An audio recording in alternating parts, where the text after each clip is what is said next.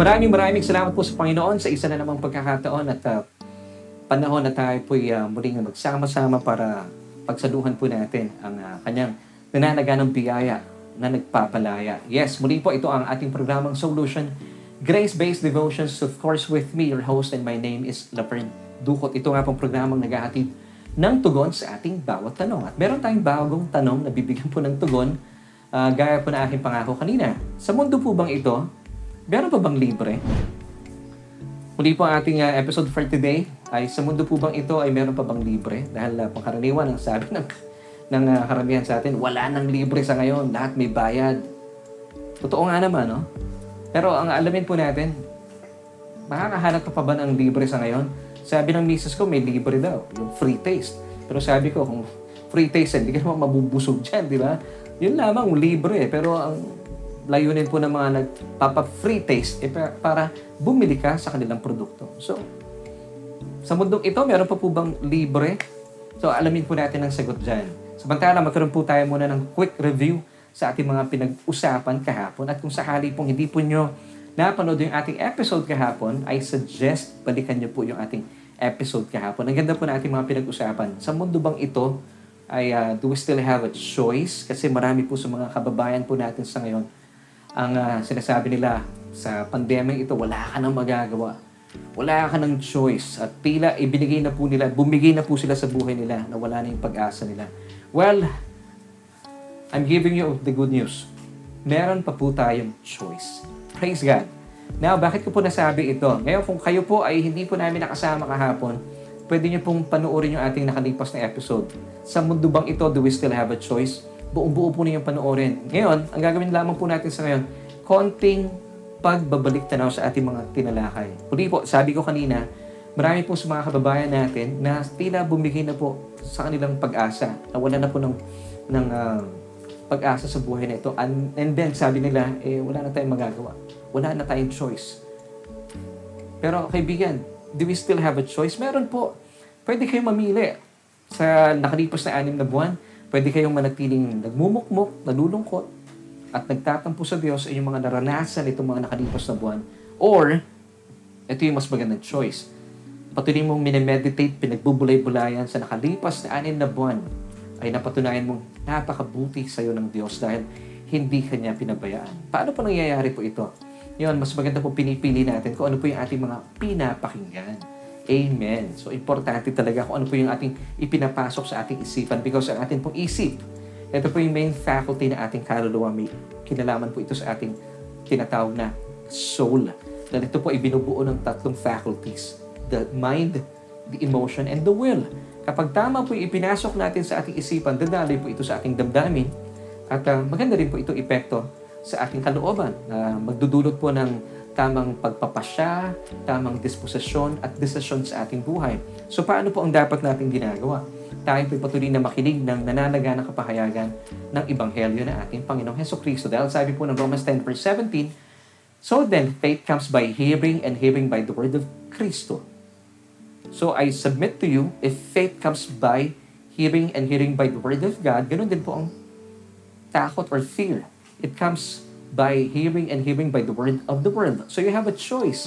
Kung gusto mong ikaw ay manlupaypay sa buhay, matakot, malungkot, patuloy po kayo makinig sa mensahe ng mundo. Pero kung gusto mo, and I believe na gusto mong ikaw ay mabuhay at maranasan mo ang buhay na punong-puno ng kulay, ay pipiliin mo makinig sa mensahe ng salita ni Kristo. And that's a good choice. So, gaya nga po ng isang napakagandang paalala po sa atin ng Deuteronomy chapter 30, verse 19. Let me read it to you in New King James Version. I call heaven and earth as witnesses today against you, that I have set before you life and death, blessing and cursing. Therefore, choose life, that both you and your descendants may live. Alam niyo po, napakabuti po ng Diyos. We were created in the image and in His likeness. Amen. So, tayo po bilang mga free moral agents, binigyan po tayo ng kalayaan ng Diyos para mamili o tinatawag na free will, to exercise free choice. And in this verse, sinasabi po ng Diyos, hindi po tayo minamanipula ng Diyos. Dahil hindi po tayo nilikha ng Diyos bilang mga robots. Diba? That's good news. So, ibig sabihin, hindi ka imamanipulate ng Diyos. Meron po siyang ibinibigay ng mga choices. And then, He would just give us recommendation. And in this passage, sabi po ng Diyos, choose life. You may have choices, life, or death, or life, blessing, or cursing. Now, sabi ng Diyos, choose life, that you and your descendants may live. So, gusto po ng Panginoon sa atin. And this is good news. Gusto po niya, maranasan po natin ang buhay na ganap kasaya-saya. And that's why He gave us Jesus, para tayo po itubusin mula sa ating mga kasalanan, para maranasan po natin yung life. And the life in John 10 verse 10b, ibig sabihin, Zoe. Ibig sabihin, eternal and everlasting life. It's the God kind of life. Amen. So, I hope you see this revelation. Muli po, as a free moral agent, ikaw yun at saka ako, God has given us free will to exercise free choice. Gaya po na pinag-usapan natin kahapon, na napakabuti po ng Diyos. Hindi po niya nilayo na tayo pagawin niyang robots para manipulahin. Hindi po.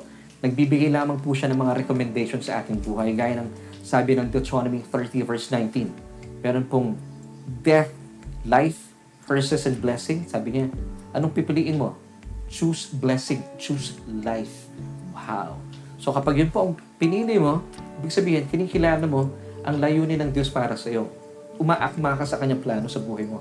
Kaya naman nararanasan mo, even though meron pong problema, may pandemya, ay talaga namang nararanasan mo ang kakaibang kapayapaan dahil pinili mo ang rekomendasyon ng Diyos, and that is life. So mula po sa mga pinag-usapan natin kahapon, the moment po na nagkakaroon kayo ng tamang pagdidesisyon, dahil tama po ang mga mensaheng pumapasok sa inyong isipan, nakikita niya po at patuloy pong yumayaman po sa atin anumang pangamba sa buhay. Kaya napapawi po nito sa anong pamamaraan. Naalala niyo po yung pinag-usapan natin kahapon, ano po ang talagang panabla sa anumang takot at pangamba. Manatili po tayo sa pag-ibig at pagsinta o pagmamahal sa atin ng Diyos.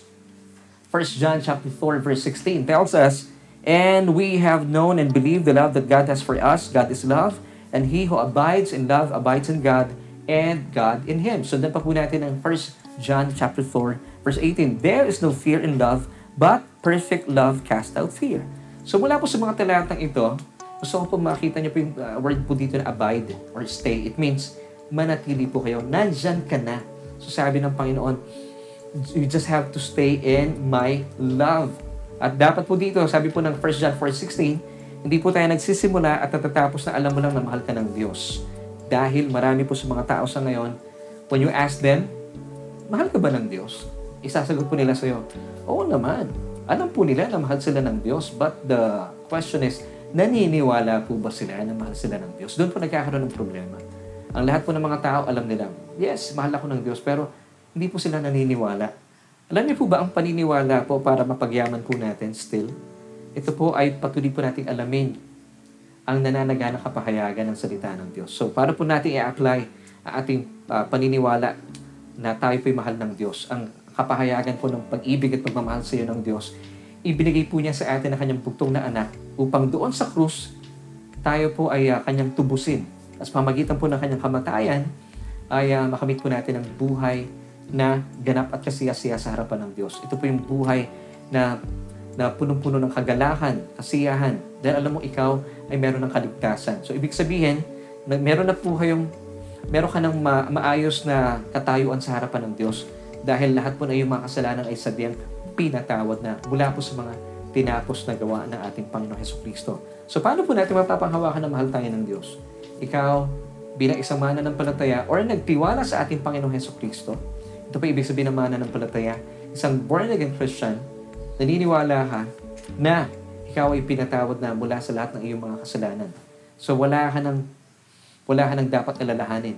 You are completely forgiven. Amen. So, pinatawad na po tayo mula sa lahat ng ating mga kasalanan, past, present, and future. Now, sabi po ng Diyos sa atin, manatili po tayo dyan. You have to abide in my love.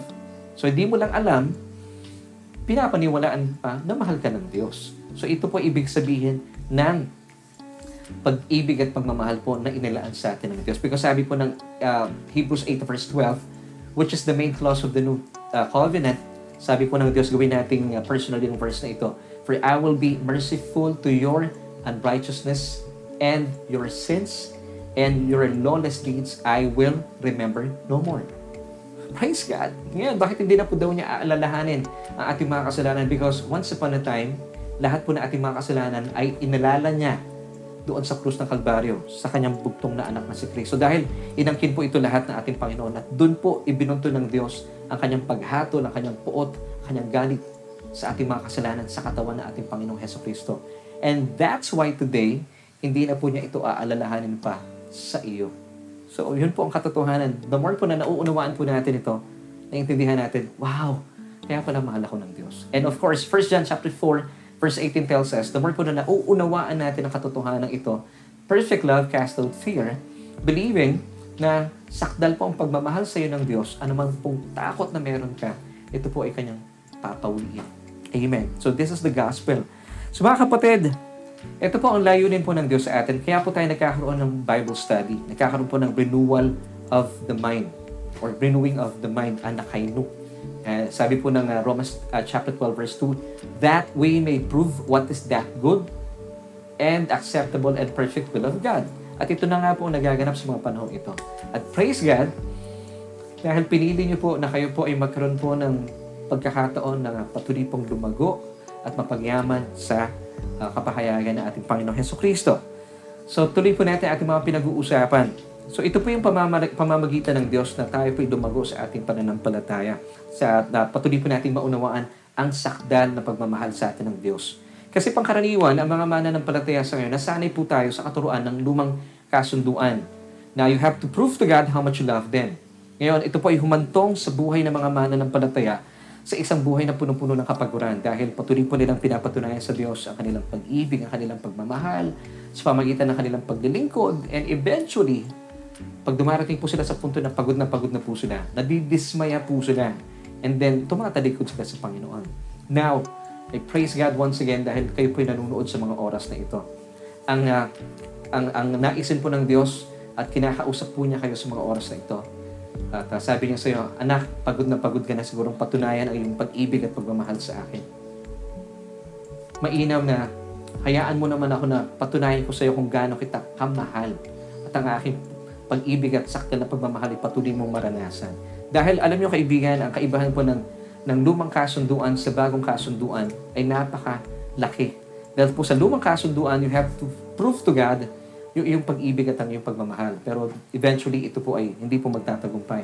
Pero kung kayo po'y pagod na, hayaan mong patunayan sa iyo ng Diyos sa kanyang pag-ibig at pagmamahal. 1 John chapter 4 verse 10 tells us, in this is love, not that we love God, but that He loved us and sent His Son to be the propitiation for our sins.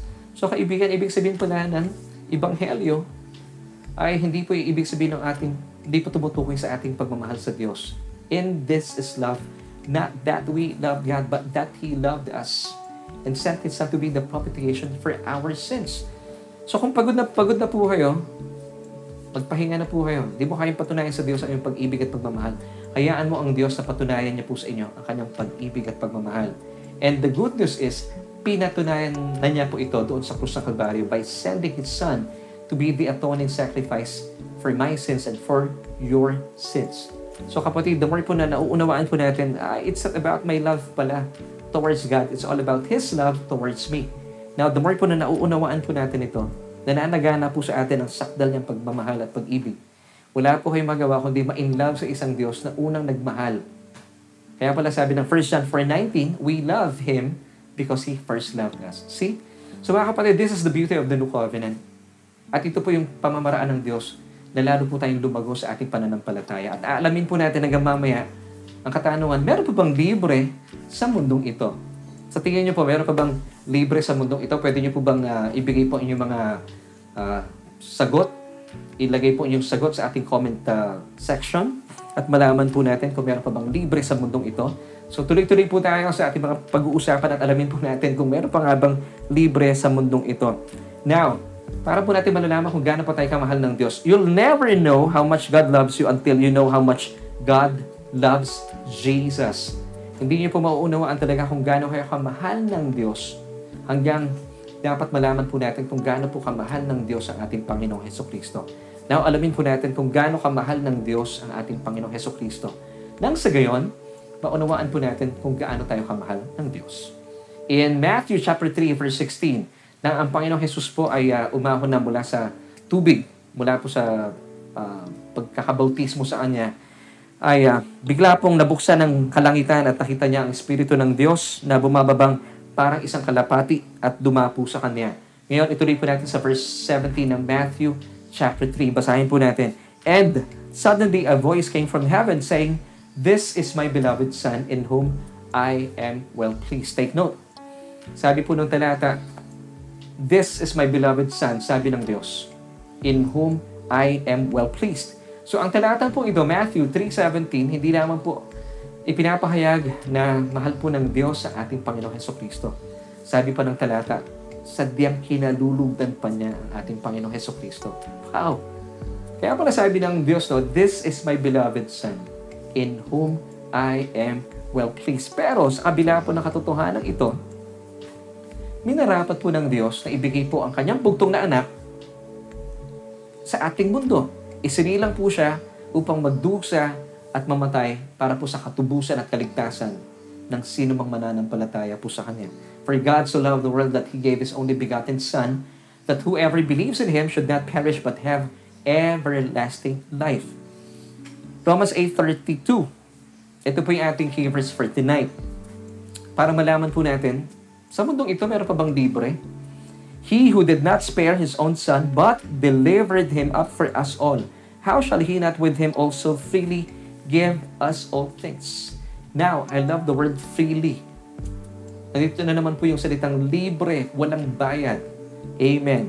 Gaya nga po ng sabi ko kanina, you'll never know how much God loves you until you know how much God loves His Son. So para po malaman natin kung gaano tayo kamahal ng Diyos, dapat maunawaan po natin kung gaano niya kamahal ang kanyang bugtong na anak na si Kristo. Muli po sabi kanina na Matthew 3:17.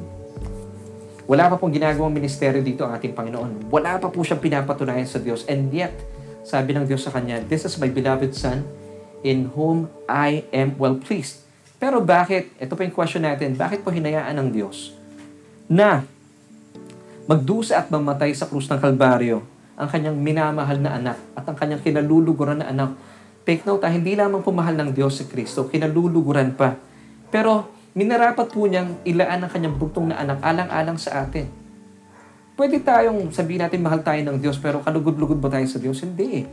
Pero ipinalit po niya sa atin yung kanyang anak na kinaluluguran. At hindi niya po ito ipinagkait sa atin para magdusa at mamatay para pagbayaran po ating mga kasalanan.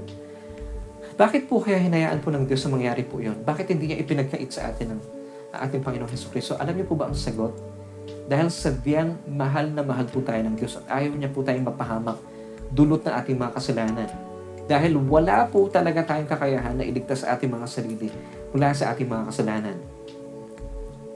Okay, tuloy po natin. At malaman po natin, let's do a divine reasoning. Himay-himayin po natin ang talatang ito. Napakayaman. Let's go back to Romans 8:32. "He who did not spare His own Son, but delivered Him up for us all, how shall He not with Him also freely give us all things?"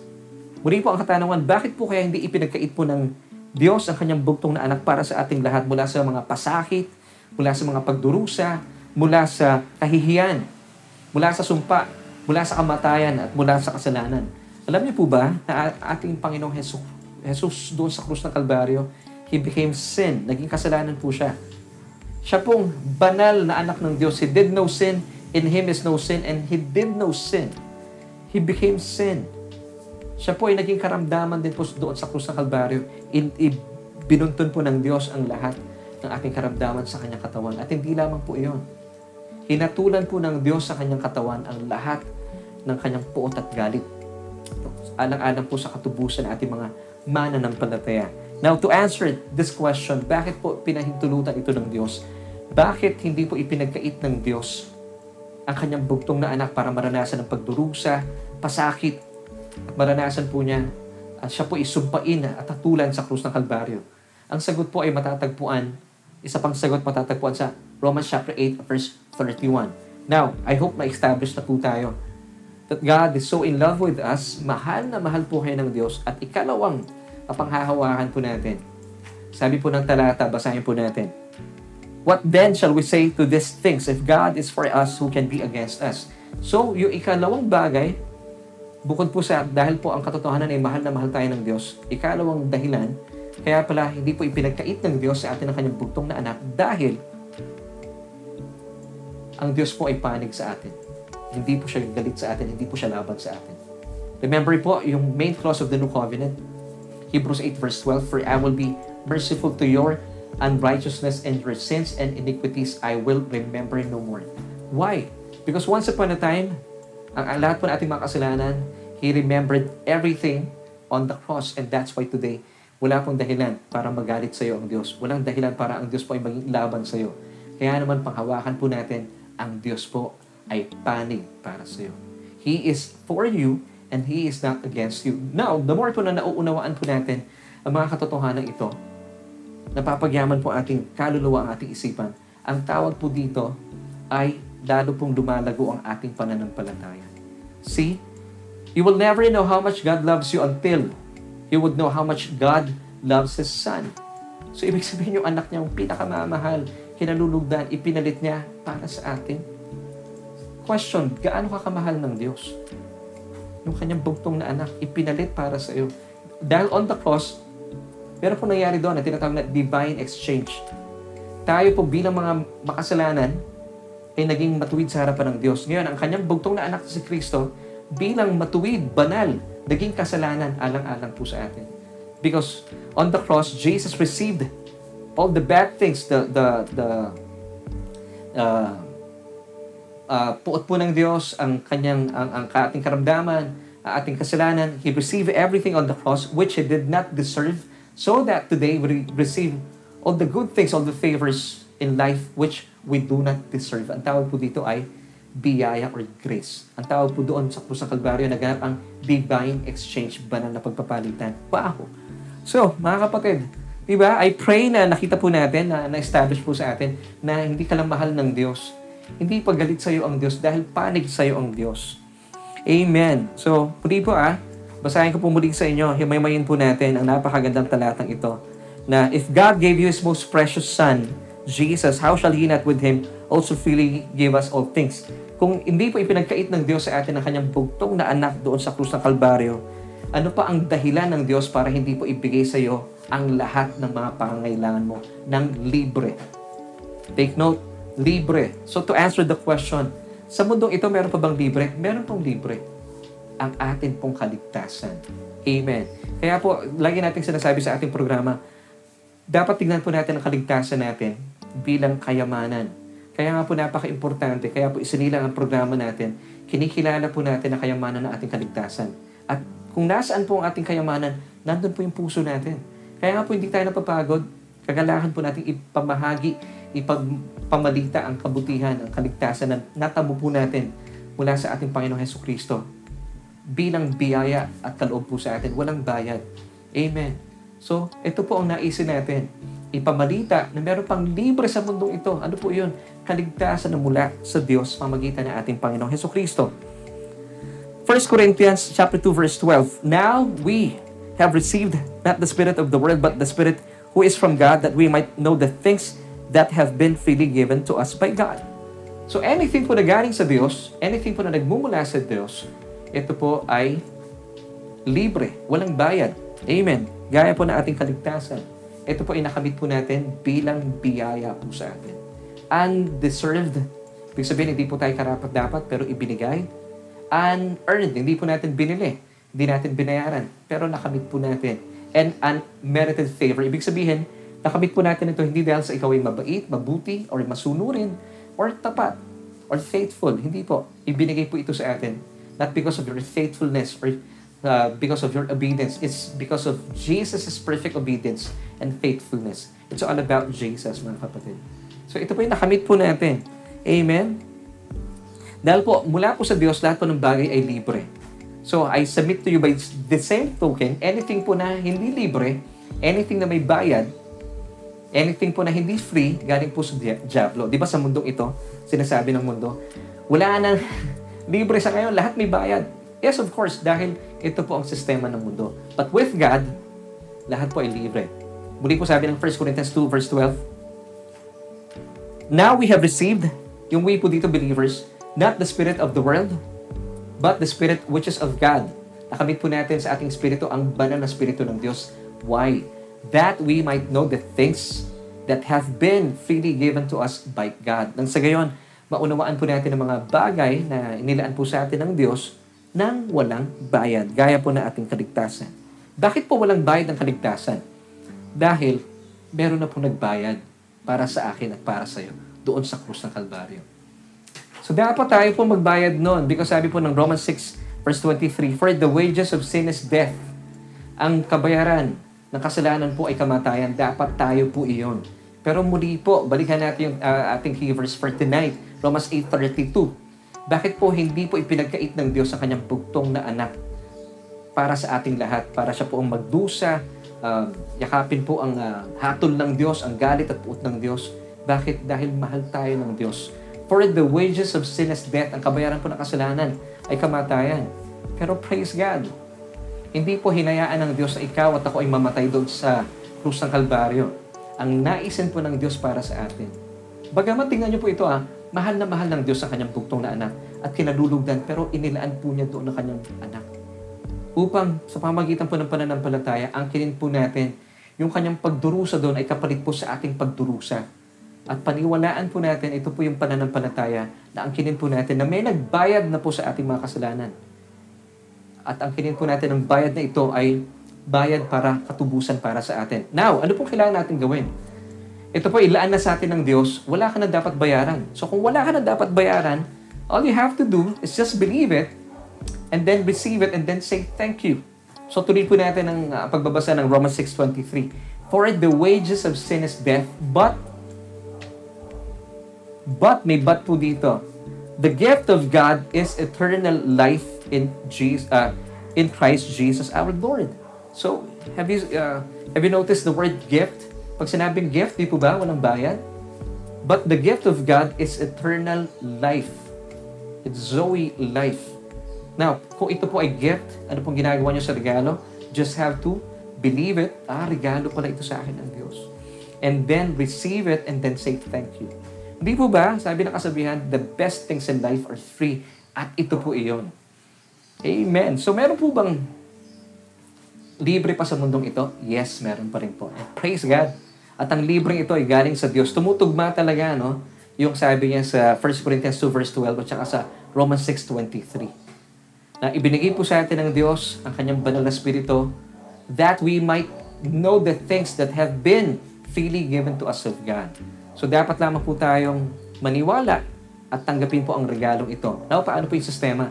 Ang tawag po dito ay pananampalataya. Believing na mahal ako ng Diyos, at wala na akong dapat pagbayaran, all that I have to do is just to put my faith in the finished work of Christ on the cross. Then, libre ko na po nakamit ang kaligtasan mula sa mga tinapos na gawa ng ating Panginoong Jesucristo. Amen!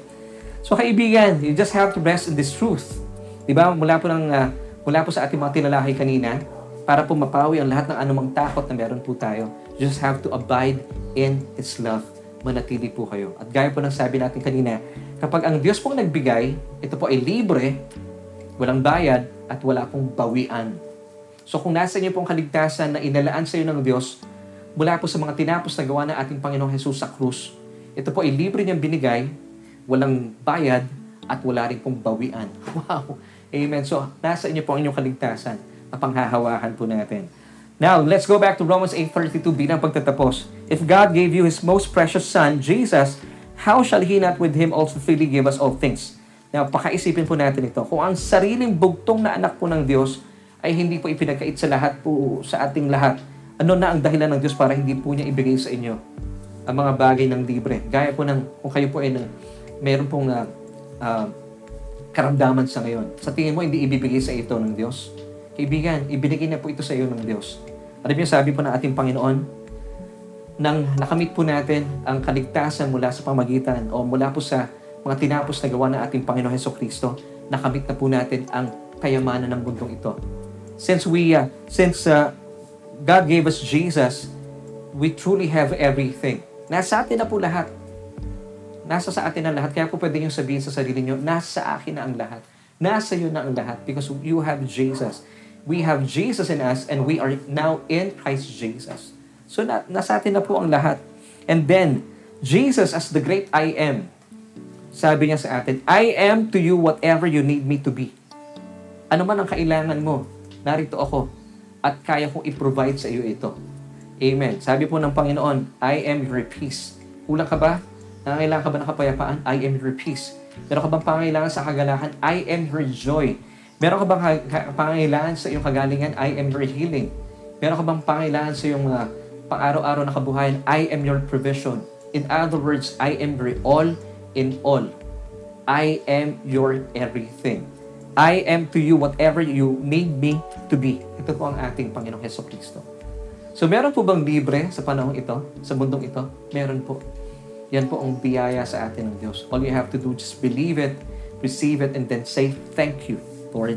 So, kaibigan, bilang pagtatapos, ito po yung ating solution for tonight. Angkinin po natin ang katotohanan ito. At patuloy po tayong makinig ng mga mensaheng tumutukoy sa mga tinapos na gawa ng ating Panginoong Jesucristo. At pamagitan po nito, ay lalago at lalago ang inyong pananampalataya. Believing, knowing, knowing that God loves you so much, and believing na the main clause of the New Covenant, ano po muli ang sabi ng Hebrews 8 verse 12, for I will be merciful to your unrighteousness and your sins and iniquities I will remember no more. Wow! Kaya pala, ang Diyos po ay panig sa iyo at hindi laban sa iyo. Hindi po galit sa iyo ang Diyos. So kaibigan, angkinin po natin mga katotohanan ito na ikaw ay ganap ng mayaman at pinagyaman na dahil po kay Jesucristo. At ang lahat po ay nasa sa iyo na. Bakit? Dahil si Kristo ay nasa iyo at ikaw ay nakikristo Jesus na. Kaya naman marapat mong sabihin na nasa iyo na talaga ang lahat. Amen. Last verse for tonight. Colossians chapter 2 verse 10. And you are complete in Him who is the head of all principality and power. Amen.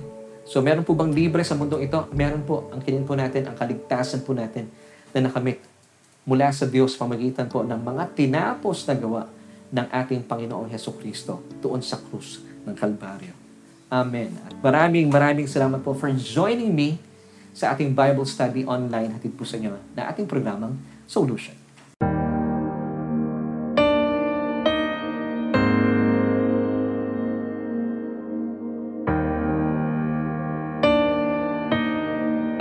At sa pagkakataon po ito, nais ko po kayong anyayahan at nawa po ibigyan po natin ng tugon ng paanyaya po sa atin ng Panginoon, ng ating Diyos, na matagal na pong naghihintay para po sa inyong pagtugon sa kanyang paanyaya. Labi po sa mundong ito ay talagang wala pong libre, wala pong bagay dito na makakamit po natin ng hindi mo babayaran. Pero ang nakakatuwa at nagbibigay po ng kagalakan sa atin, sa Diyos, lahat po ay walang bayad. Amen. Muli po sabi ng 1 Corinthians 2, verse 12, Now, we have received not the spirit of this world, but the spirit which is of God, that we might know the things which have been freely given to us by God. So, ibinigay na po ito sa atin ng Diyos. Kaibigan, kung kayo po ay wala pang relasyon sa ating Panginoong Jesus, ay hindi po siya pwedeng kumilos sa inyong buhay dahil ino-honor po niya ang inyong mga desisyon. Marahil sa nakalipas na mahabang panahon, ay patuloy po kayo nakikipagsapalaran sa buhay at hindi po niya matagpuan ang kapayapaan, ang kagalingan mula sa iyong karamdaman, ang kasapatan sa buhay. Alam niyo, kaya po ibigay ito lahat ng Panginoon at sa katotohanan, ibinigay na po niya ito lahat para sa iyo. Ngayon, para matanggap niyo po ito, magkaroon po muna kayo ng relasyon sa Kanya. Para nang sa gayon, patuloy po siya makakilos po sa inyong buhay at makamit po ninyo ang ganap na kaligtasan mula po sa ating buhay sa pang-araw-araw. Ahal na mahal po kayo ng Diyos. At ang naisin po niya bilang pagtugon sa kanyang paanyaya, simple lamang po, walang bayad. Ayon po sa Romans 10 verse 9, that if we confess with our mouth the Lord Jesus Christ and believe in our hearts that He was raised from the dead, we shall be saved. Napakasimple lamang po. Ang gagawin po natin sa ngayon, ako po'y mananalangin. Lahat po ng bibigkasin ko ay sundan niyo po. Buksan niyo po ang inyong mga bibig at sabihin niyo po ang aking mga bibigkasin bilang pagsang-ayon at pagkilala na si Kristo po ay inyong Panginoon at tagapagligtas. Tayo po'y manalangin. Panginoong Jesus, salamat po sa mensahe ng kaligtasan. Kinikilala ko po ang aking sarili na sabihan walang kakayahan. Hiwalay po sa inyo. Salamat po sa katotohanan na ikaw ay inilaan ng Diyos sa mundong ito upang isilang magdusa at mamatay alang-alang sa aking mga kasalanan. Kinikilala ko po, simula sa araw na ito, na ikaw ang aking Panginoon at tagapagligtas. At kinikilala ko rin ng lahat ng aking mga kasalanan ay pinatawad na sa krus ng Kalbaryo. Salamat po sa katotohanan na ako ay ligtas na at ang aking pangalan ay nakasulat na sa Aklat ng Buhay. Amen. Ako na lamang po mananalangin. At salamat sa iyo, O Diyos, aming Ama, sa kapatid na ito na siya pong nagbigay at naglagak ng kanyang buhay at tumugon sa inyong paanyaya at tinanggap niya ang aming Panginoong Jesus bilang kanyang Panginoon at sariling tagapagligtas. Dalayan ko po na maging dahilan po aming mga pinag-usapan para magkaroon po siya ng gutom, ng pagnanasa pa na matuto sa yaman ng iyong salita at patuloy po niyang alamin ang iyong sakdal na pagmamahal sa kanyang buhay. Panginoon, dalayan ko po rin po sa aming mga kaibigan sa mga oras na ito siyang kasama po namin nag-aaral mula po sa aming mga pinag-usapan at patuloy po namin ang kinin na bagaman sa mundo pong ito ay lahat po ay may kabayaran. Pero salamat po dahil sa katotohanan na meron pang mga bagay na walang bayad at yan po ang aming kaligtasan na nakamit sa pamagitan po ng pagsunod na aming Panginoong Jesus sa iyong paki at kalooban para sa Kanya. Salamat sa iyo, O Diyos, sa katotohanan ito at mula po sa aming mga kinakaharap na mga pagbabago sa mundong ito, patuloy pong maging sanhi aming mga pinag-usapan. Siyang nanunood sa mga oras na ito ay mapagyaman po ang kanyang isipan, hindi po sa mga problema at pandemya sa aming paligid. Pagyamanin po namin ang aming isipan sa iyong ganap na pag-ibig at pagmamahal. At ito po ang maging sanhi para kami po ay mapalaya sa anumang takot at pangamba sa buhay na ito. Salamat sa iyo, O Diyos, at po aming panalangin at pagpupuri at pagsamba sa matamis na pangalan na aming Panginoong Jesus. Amen at Amen.